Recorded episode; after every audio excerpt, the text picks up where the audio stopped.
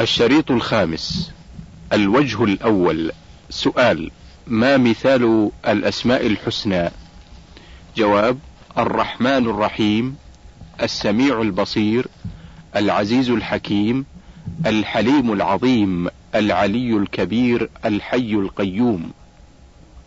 عن أبي هريرة رضي الله عنه أن رسول الله صلى الله عليه وسلم قال إن لله تسعة وتسعين اسما من أحصاها دخل الجنة. رواه البخاري ومسلم. سؤال ما معنى إحصائها؟ وهل هي منحصرة في هذا العدد مع ذكر الدليل؟ جواب لإحصائها ثلاث مراتب. واحد إحصاء ألفاظها وعددها. اثنان فهم معانيها ومدلولها.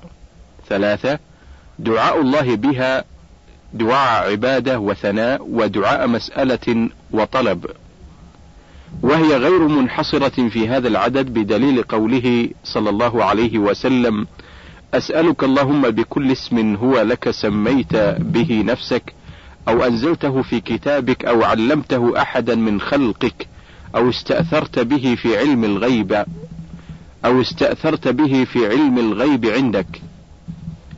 الهامش رواه الإمام أحمد وأبو حاتم وابن حبان في صحيحه.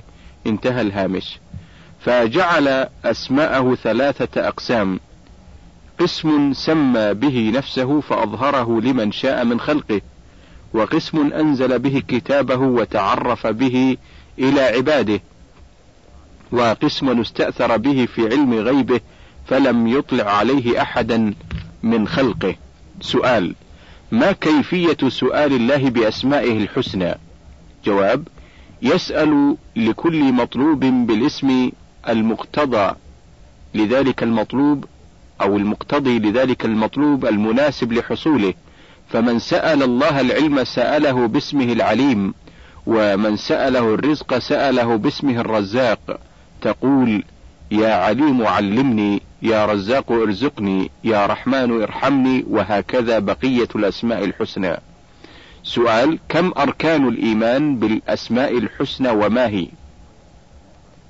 جواب ثلاثة الإيمان بالاسم وبما دل عليه من المعنى وبما تعلق به من الآثار فنؤمن بأنه عليم ذو علم عظيم يعلم كل شيء رحيم ذو رحمة اتصف بها. ورحمته وسعت كل شيء. قدير ذو قدرة عظيمة ويقدر على كل شيء. وهكذا بقية الأسماء الحسنى والصفات العليا لربنا تبارك وتعالى. والله سبحانه وتعالى أعلم. اثنان وخمسون باب لا يقال السلام على الله من عباده. سؤال ما مناسبة هذا الباب لكتاب التوحيد؟ جواب هي أن اسم السلام لا يصلح إلا لله. هي أن اسم السلام لا يصلح إلا لله.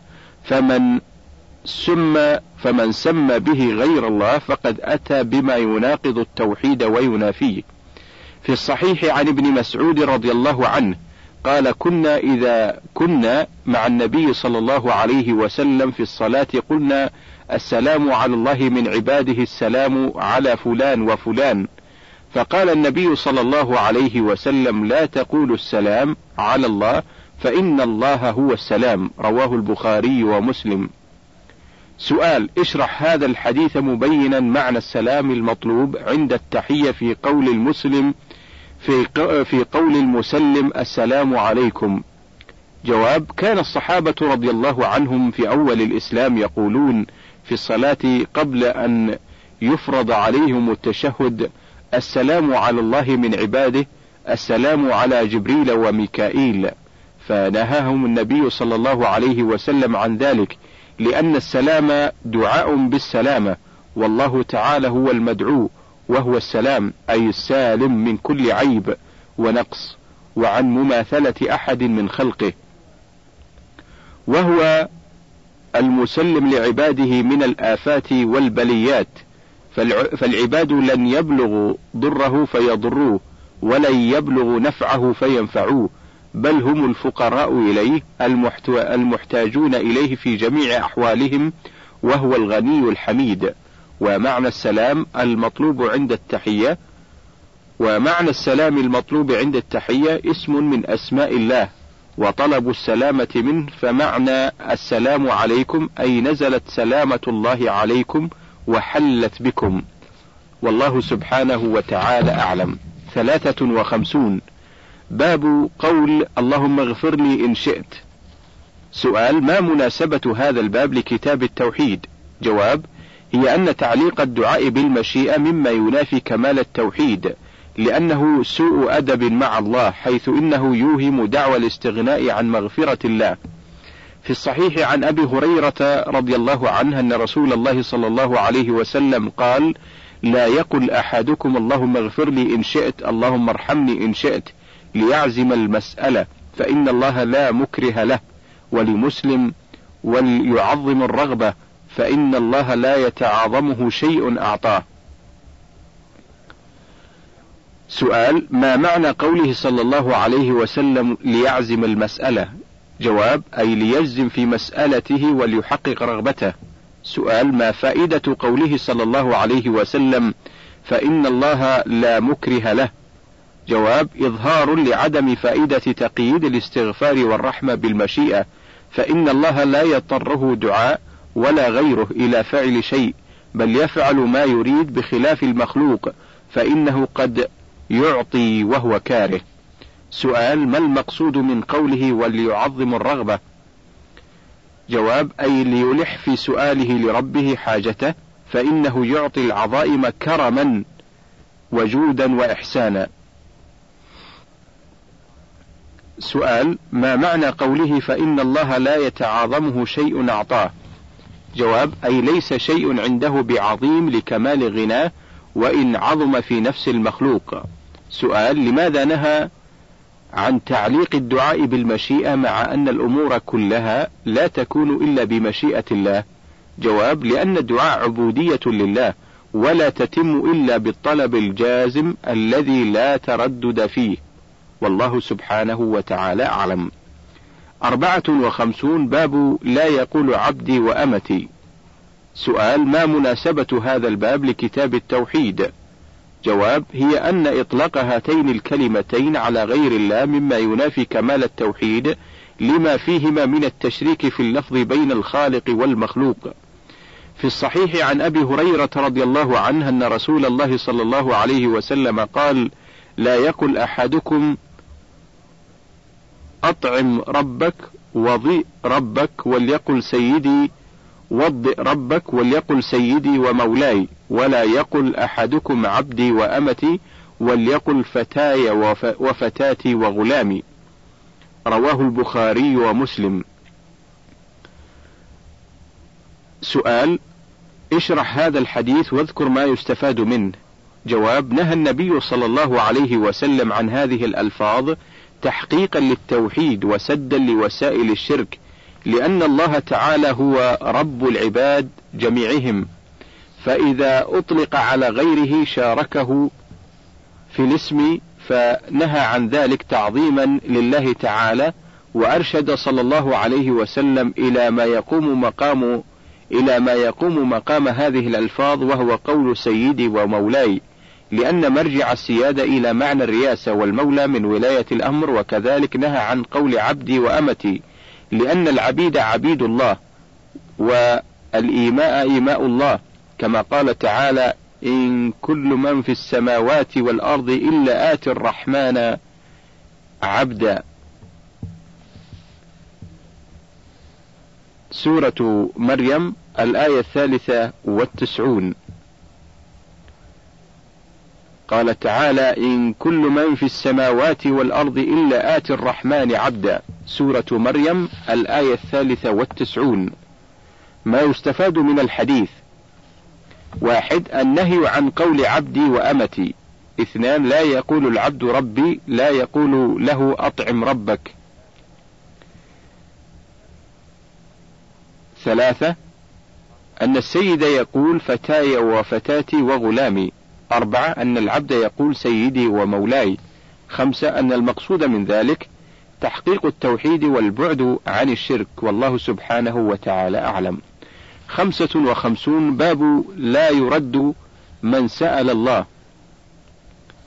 سؤال ما مناسبة هذا الباب لكتاب التوحيد؟ جواب هي أن رد من سأل بالله مما ينافي كمال التوحيد لأن رده دليل على عدم إعظام الله تعالى. عن ابن عمر رضي الله عنهما قال قال رسول الله صلى الله عليه وسلم من سأل بالله فأعطوه ومن استعاذ بالله فأعيذوه ومن دعاكم فأجيبوه ومن صنع إليكم معروفا فكافئوه فإن لم تجدوا ما تكافئونه فادعوا له حتى تروا أنكم قد كافأتموه. رواه أبو داود والنسائي بسند صحيح. سؤال ما المقصود بقوله صلى الله عليه وسلم من سأل بالله فأعطوه؟ جواب أي إذا قال أسألك بالله أو بوجه الله فأعطوه. ما سأل ما لم يسأل حراما تعظيما لله. سؤال ما معنى قوله ومن استعاذ بالله فأعيذوه؟ جواب أي من استجار بالله فأجيروه. فإذا قال أعوذ بالله من شرك أو من شر فلان فإذا قال أعوذ بالله من شرك أو من شر فلان فادفعوا الشر عنه. سؤال ما المراد بقوله ومن دعاكم فأجيبوه؟ جواب أي من دعاكم إلى طعام ونحوه فأجيبوا دعوته وهذا من حقوق المسلمين بعضهم على بعض وهو من أسباب الألفة والمحبة بين المسلمين. سؤال ما معنى قوله ومن صنع إليكم معروفا فكافئوه؟ جواب أي من أحسن إليكم فجازوه على إحسانه والمكافأة على المعروف من المروءة التي يحبها الله ورسوله. سؤال لماذا أمر بمكافأة المعروف؟ جواب ليخلص القلب من إحسان الخلق لأنك إذا لم تكافئ من أحسن إليك بقي في قلبك له نوع نوع عبودية فشرع قطع ذلك بالمكافأة. سؤال ما المقصود بقوله صلى الله عليه وسلم فإن لم تجدوا ما تكافئونه فادعوا له؟ جواب أي إذا لم تقدروا على مكافأة من أحسن إليكم فادعوا له. أرشدهم صلى الله عليه وسلم إلى أن الدعاء في حق من لم يجد المكافأة مكافأة للمعروف. فقد قال صلى الله عليه وسلم من صنع من صنع إليه معروف فقال لفاعله جزاك الله خيرا فقد أبلغ في الثناء. رواه الترمذي والنسائي وابن حبان في صحيحه عن أسامة بن زيد ورمز السيوطي لصحته. سؤال ما معنى قوله حتى تروا أنكم قد كافأتموه؟ جواب أي حتى تظنوا أو تعلموا أنكم قد قمتم بمكافأته. سؤال ما هو الشاهد من حديث ابن عمر المتقدم للباب وما الذي يستفاد منه؟ جواب قوله ومن سألكم بالله فأعطوه. ويستفاد منه واحد وجوب إعادة وجوب إعادة من استعاذ بالله. اثنان وجوب إعطاء من سأل بالله ما لم يسأل حراما أو مكروها. ثلاثة الحث على إجابة الدعوة. أربعة الترغيب في المكافأة على المعروف. خمسة أن الدعاء مكافأة لمن لم يقدر إلا عليه. والله سبحانه وتعالى أعلم. ستة وخمسون باب لا يسأل بوجه الله إلا الجنة. سؤال ما مناسبة هذا الباب لكتاب التوحيد؟ جواب هي أن السؤال بوجه الله غير الجنة معصية ينافي كمال التوحيد حيث نهى عنه ولعن فاعله. عن جابر قال قال رسول الله صلى الله عليه وسلم لا يسأل بوجه الله إلا الجنة. رواه أبو داود سؤال اشرح هذا الحديث واذكر ما يستفاد منه.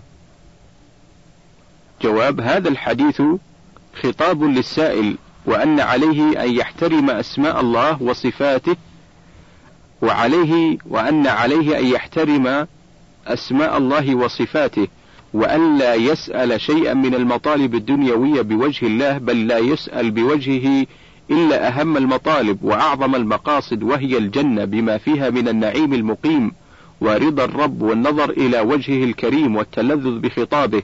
فهذا المطلب الأسنى هو الذي يسأل بوجه هو الذي يسأل بوجه الله. وأما المطالب الدنيوية والأمور آه، الدنيوية وأما المطالب الدنيوية والأمور الدينية وإن كان العبد لا يسألها إلا من ربه فإنه لا يسألها بوجه الله.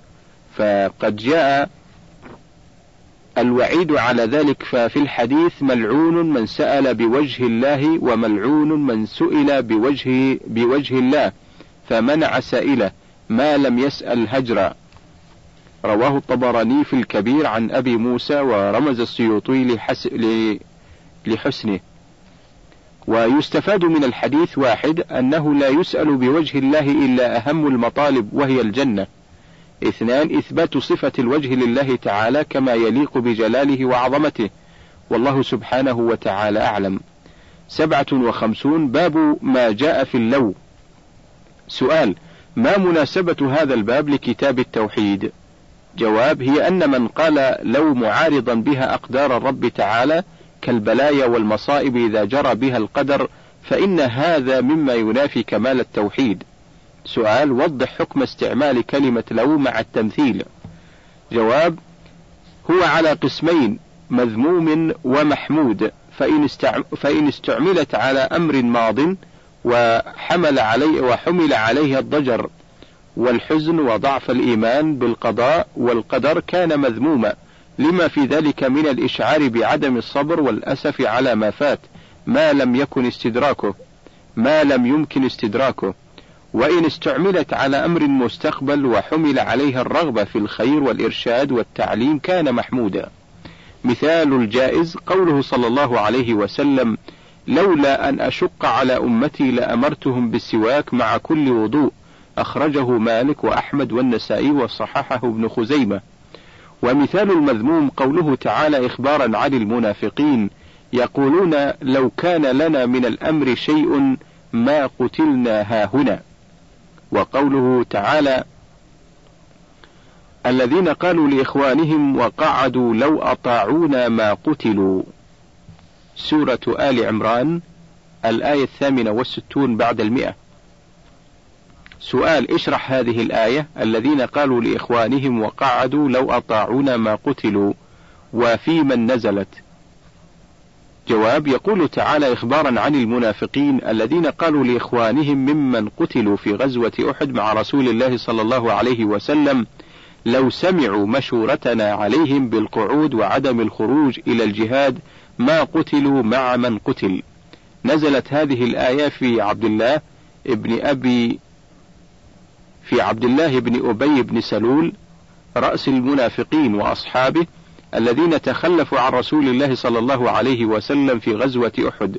قال تعالى يقولون لو كان لنا من الأمر شيء ما قتلنا ها هنا. سورة آل عمران الآية الرابعة والخمسون بعد المئة.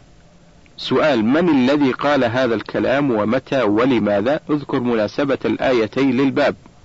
جواب قال قاله بعض المنافقين يوم غزوة أحد لجزعهم وخوفهم من ذلك اليوم. ومناسبة الآيتين للباب أن الله ذم فيهما المنافقين على معارضة القدر بلو. في الصحيح عن أبي هريرة رضي الله عنه أن رسول الله صلى الله عليه وسلم قال احرص على ما ينفعك واستعن بالله ولا تعجز وإن أصابك شيء فلا تقل لو أني فعلت كذا وكذا فلا تقل لو أني فعلت كذا لكان كذا وكذا ولكن قل قدر الله وما شاء فعل فإن لو تفتح عمل الشيطان رواه مسلم في صحيحه. سؤال اشرح هذا الحديث واذكر ما يستفاد منه. جواب يرشد الرسول صلى الله عليه وسلم إلى الحرص على ما ينفع مع الاستعانة بالله والحرص والجد والاجتهاد. والمراد حرص الإنسان على فعل الأسباب التي تنفعه في دنياه وأخراه مما شرعه الله لعباده وأمرهم به ويكون في حال فعله للسبب مستعينا بالله وحده معتمدا عليه في ذلك. ثم نهاه عن العجز وهو ترك العمل والركون إلى الكسل وتمني الخير مع عدم القيام بأسبابه. وأرشده إذا أصابه ما يكره أن يسلم للقضاء والقدر ويرضى ويحتسب الثواب عليه ونهاه عن استعمال لو وأخبر أنها تفتح عمل الشيطان لما فيها من التأسي على ما فات والتحسر ومعارضة القدر. ويستفاد من الحديث واحد الأمر بالحرص على ما ينفع مع الاستعانة بالله. اثنان النهي عن ضد ذلك وهو العجز. ثلاثة النهي عن قول لو إذا أصابك شيء لأنها تفتح عمل الشيطان. أربعة الإرشاد إلى الكلام الحسن وهو قول قدر الله وما شاء فعل والله سبحانه وتعالى أعلم.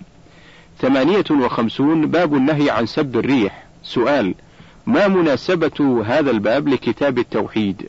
جواب هي أن الريح في تدبير مدبر وهو الله تعالى فسبها اعتراض عليه فهو قادح في التوحيد.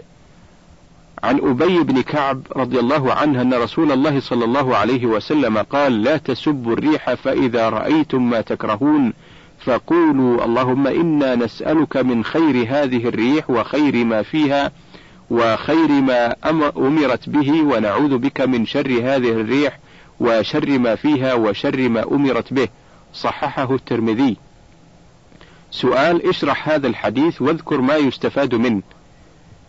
جواب ينهى رسول الله صلى الله عليه وسلم عن سب الريح لأنها إنما تهب عن إيجاد الله تعالى وخلقه لها. وأمره فمسبته مسبة فمسبتها مسبة للفاعل الحقيقي وهو الله سبحانه ويقول عليه الصلاة والسلام حينما ترون ما تكرهون من الريح إذا هبت من شدة أو برودة أو حرارة فارجعوا إلى ربكم بالتوحيد والدعاء فأرشد صلى الله عليه وسلم أمته إلى ما فيه أدب مع الله. والتسليم لأمره وما ينفعهم من الدعاء الصالح والقول بما فيها من خير والاستعاذة مما فيها من شر. تسعة وخمسون باب قول الله تعالى يظنون بالله غير الحق ظن الجاهلية. سورة آل عمران الآية الرابعة والخمسون بعد المئة. ويقول تعالى الظانين بالله ظن السوء عليهم دائرة السوء. سورة الفتح الآية السادسة. سؤال ما المقصود بالذين يظنون بالله غير الحق وما هو الظن الذي ظنوه به؟ وما المقصود بظن السوء ولماذا كان ظن ولماذا كان ظن سوء؟ جواب هم المنافقون وهذا الظن هو أنهم ظنوا أن الله سبحانه لا ينصر رسوله وأن أمره سيضمحل ويذهب ويتلاشى وأن ما أصابهم لم يكن بقدر الله وحكمته ففسر هذا الظن بإنكار الحكمة وإنكار القدر وإنكار أن يتم الله أمر رسوله وأن يظهره على الدين كله. وهذا هو ظن السوء الذي ظنه المنافقون والمشركون. وإنما كان ظن سوء لأنه ظن لأنه ظن لأنه ظن غير ما يليق بالله سبحانه وما يليق بحكمته وحمده ووعده الصادق. سؤال: ما هو الطريق إلى السلامة من ظن السوء بالله الذي وقع فيه أكثر الناس؟ جواب: هو معرفة الله ومعرفة أسمائه وصفاته وموجب حكمته وحمده والتوبة والاستغفار من هذا الظن. سؤال: ما الذي أراد المؤلف بهذا الباب؟ جواب: أراد التنبيه على وجوب حسن الظن بالله تعالى لأن ذلك من واجبات التوحيد وذلك أنه لا يتم للعبد إيمان ولا توحيد حتى يعتقد جميع ما أخبر الله به من أسمائه وصفاته وكماله وتصديقه بكل ما أخبر به وأنه يفعله وما وعد به من نصر الدين وإحقاق الحق وإبطال الباطل فاعتقاد هذا من الإيمان وكل ظن ينافي ذلك فإنه من ظنون الجاهلية المنافية للتوحيد لأنها سوء ظن بالله ونفي لكماله وتكذيب لخبره وشك في وعده. والله سبحانه وتعالى أعلم. ستون باب ما جاء من منكري القدر أي من الوعيد الشديد. سؤال ما مناسبة هذا الباب لكتاب التوحيد؟ جواب هي أن إنكار القدر مناف للإيمان والتوحيد. سؤال ما حكم الإيمان بالقدر مع ذكر الدليل؟ جواب واجب وركن من أركان الإيمان الستة. قال تعالى إن كل شيء خلقناه بقدر. سورة القمر الآية التاسعة والأربعون. سؤال ما كيفية الإيمان بالقدر وبين مراتبه؟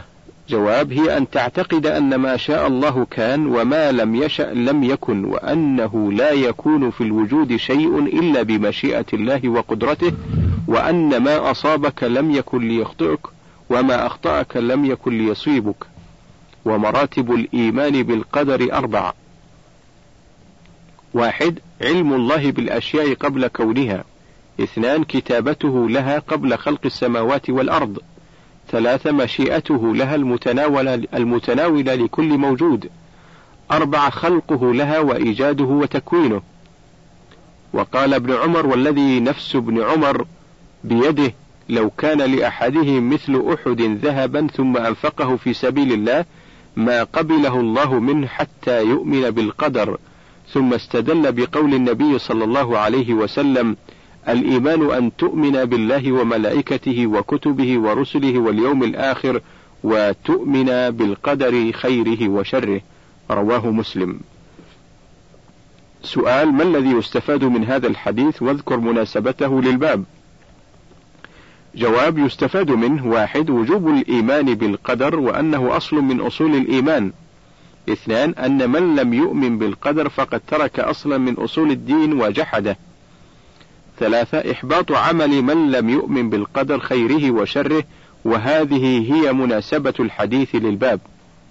وعن عبادة بن الصامت أنه قال لابنه يا بني إنك لن تجد طعم الإيمان حتى تعلم أن ما أصابك لم يكن ليخطئك وما أخطأك لم يكن لم يكن ليصيبك.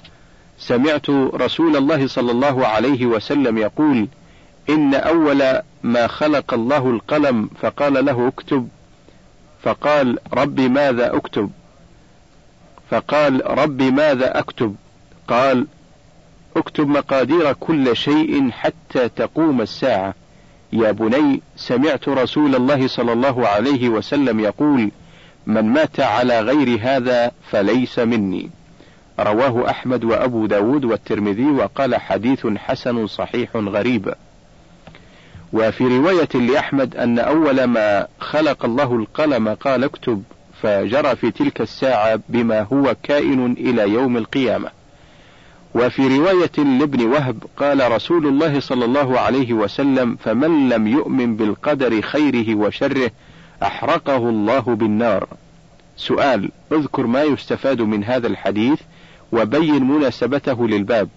جواب يستفاد منه أولا بيان شمول علم الله تعالى وإحاطته بما كان وما يكون في الدنيا والآخرة. اثنان الوعيد الشديد على عدم الإيمان بالقدر وهذه هي مناسبة الحديث للباب. ثلاثة أن أحدا لن يجد طعم الإيمان حتى يؤمن به.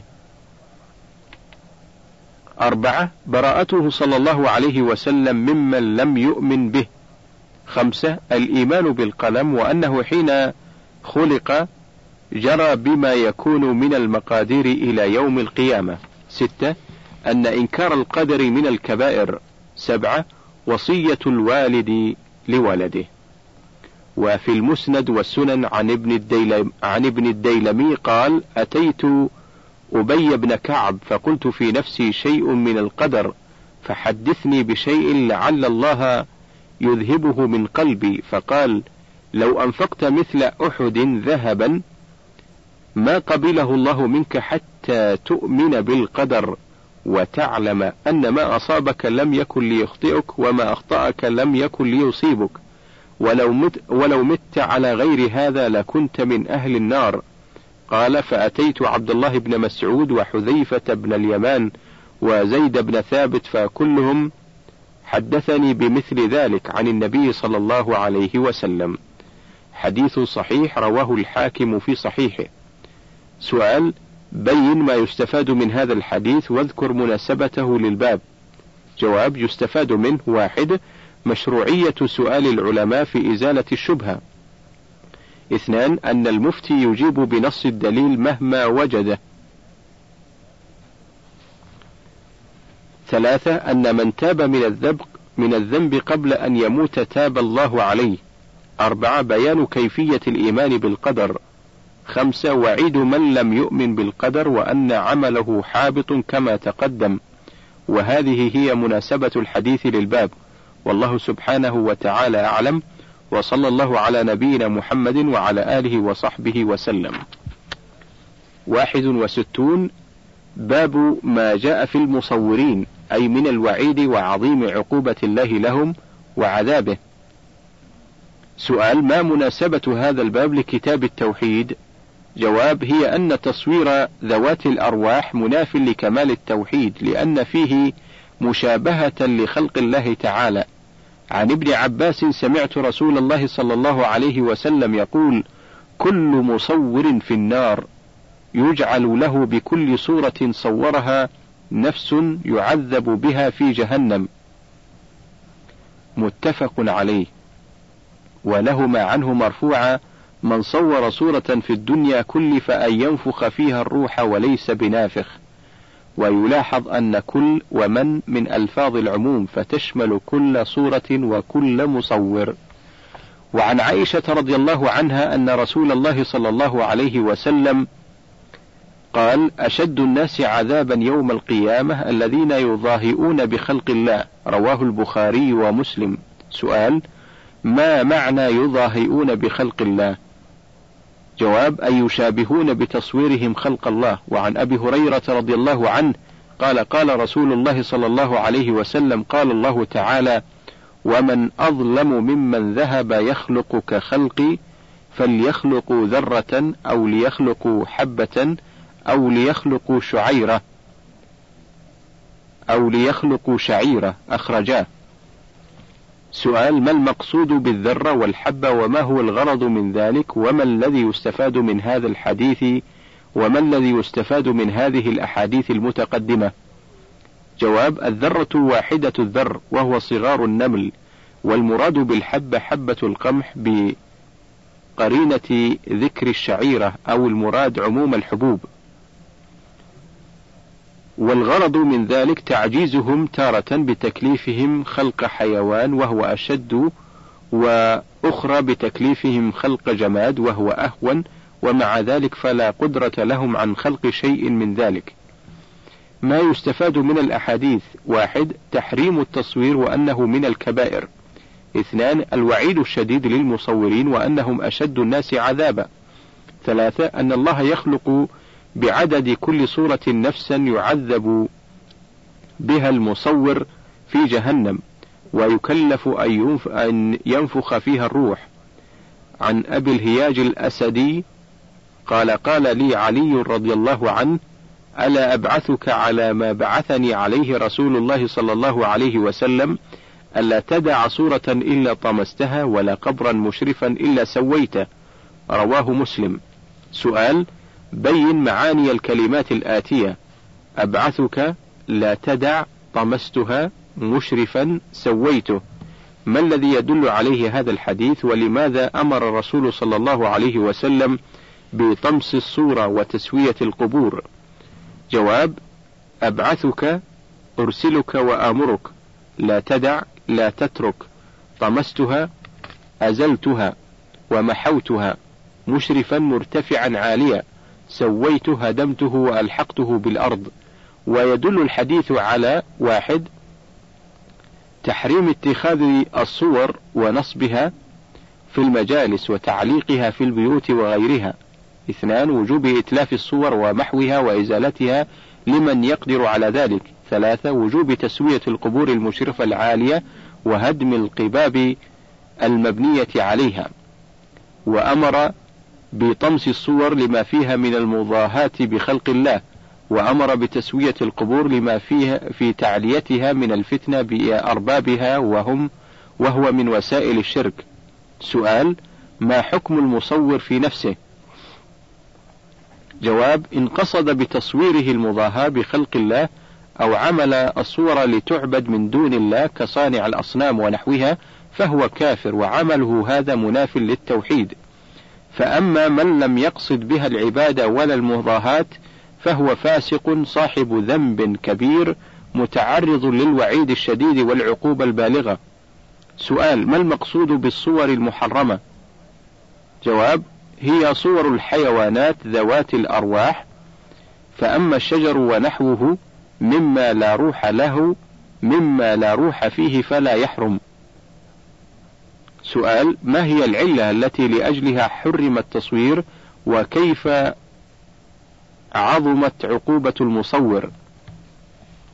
جواب: هي المشابهة بخلق الله وترك الأدب مع الله لأن الله تعالى له الخلق والأمر فهو رب كل شيء ومليكه وخالقه وهو الذي يصور جميع المخلوقات ويجعل فيها الأرواح التي تحصل بها الحياة فالمصور لما صور الصورة على شكل ما خلقه الله تعالى من إنسان وبهيمة صار مشابها لخلق الله فصار ما صوره عذابا له يوم القيامة وكلف أن ينفخ فيها الروح وليس بنافخ. فكان أشد الناس عذابا لأن ذنبه من أكبر الذنوب. فتصوير الصور الحيوانية تشبه بخلق الله وكذب وافتراء على الله وتمويه وتزوير فلذلك زجر الشرع عنه. خلاصة ينقسم التصوير إلى عدة أقسام. واحد جائز كالشجر وما لا روح فيه. اثنان الصور المجسمة والتماثيل محرم بالإجماع. ثلاثة ما ما لا ظل له وليس بجسم محرم عند جمهور العلماء لعموم الأدلة.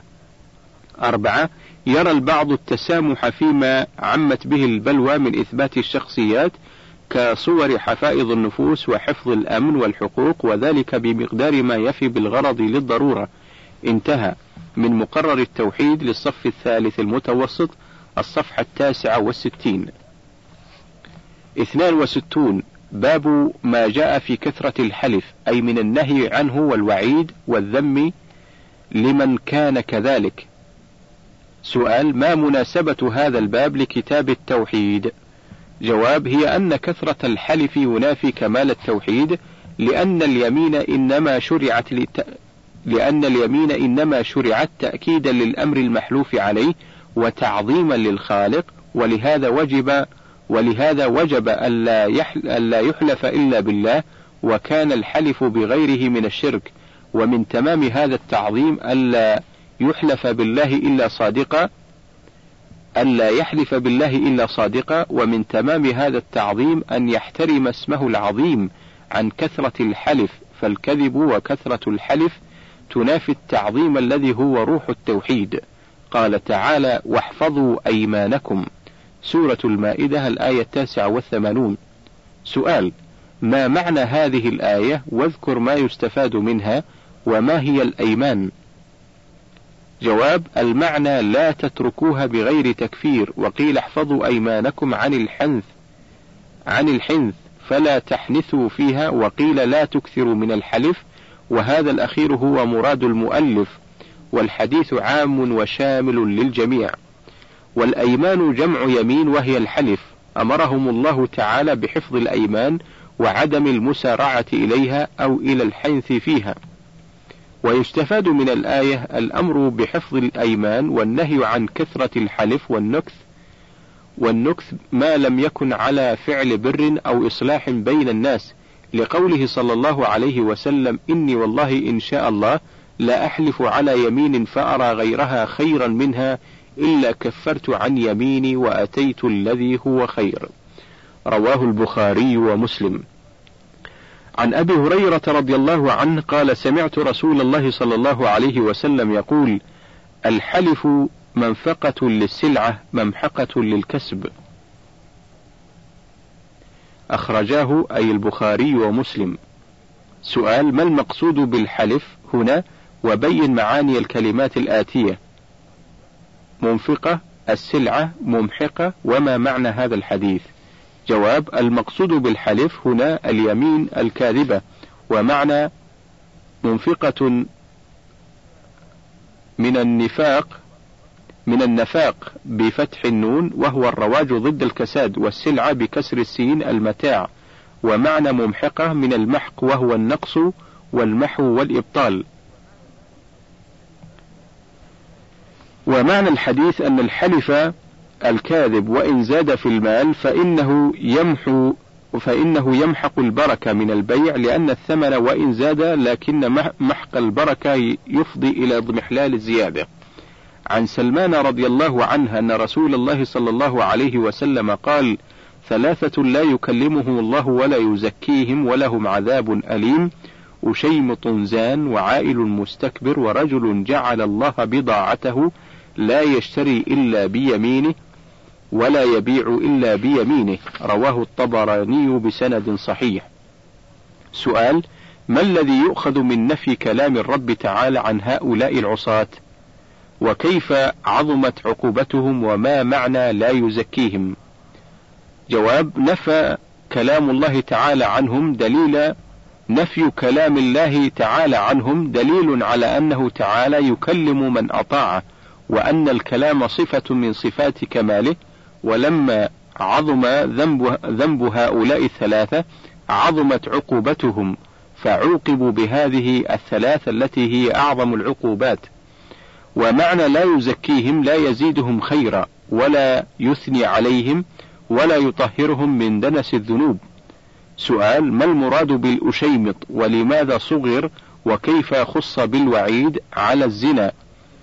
مع أنه كبيرة وحرام على الصغير والكبير جواب الأشيمط تصغير أشمط وهو الرجل الكبير الذي علاه الشيب وصغر تحقيرا له وخص بالوعيد لأن داعي المعصية قد ضعف في حقه فدل على أن الحامل له على الزنا محبة المعصية والفجور وعدم خوفه من الله. انتهى الوجه الأول وننتقل إلى الوجه الثاني.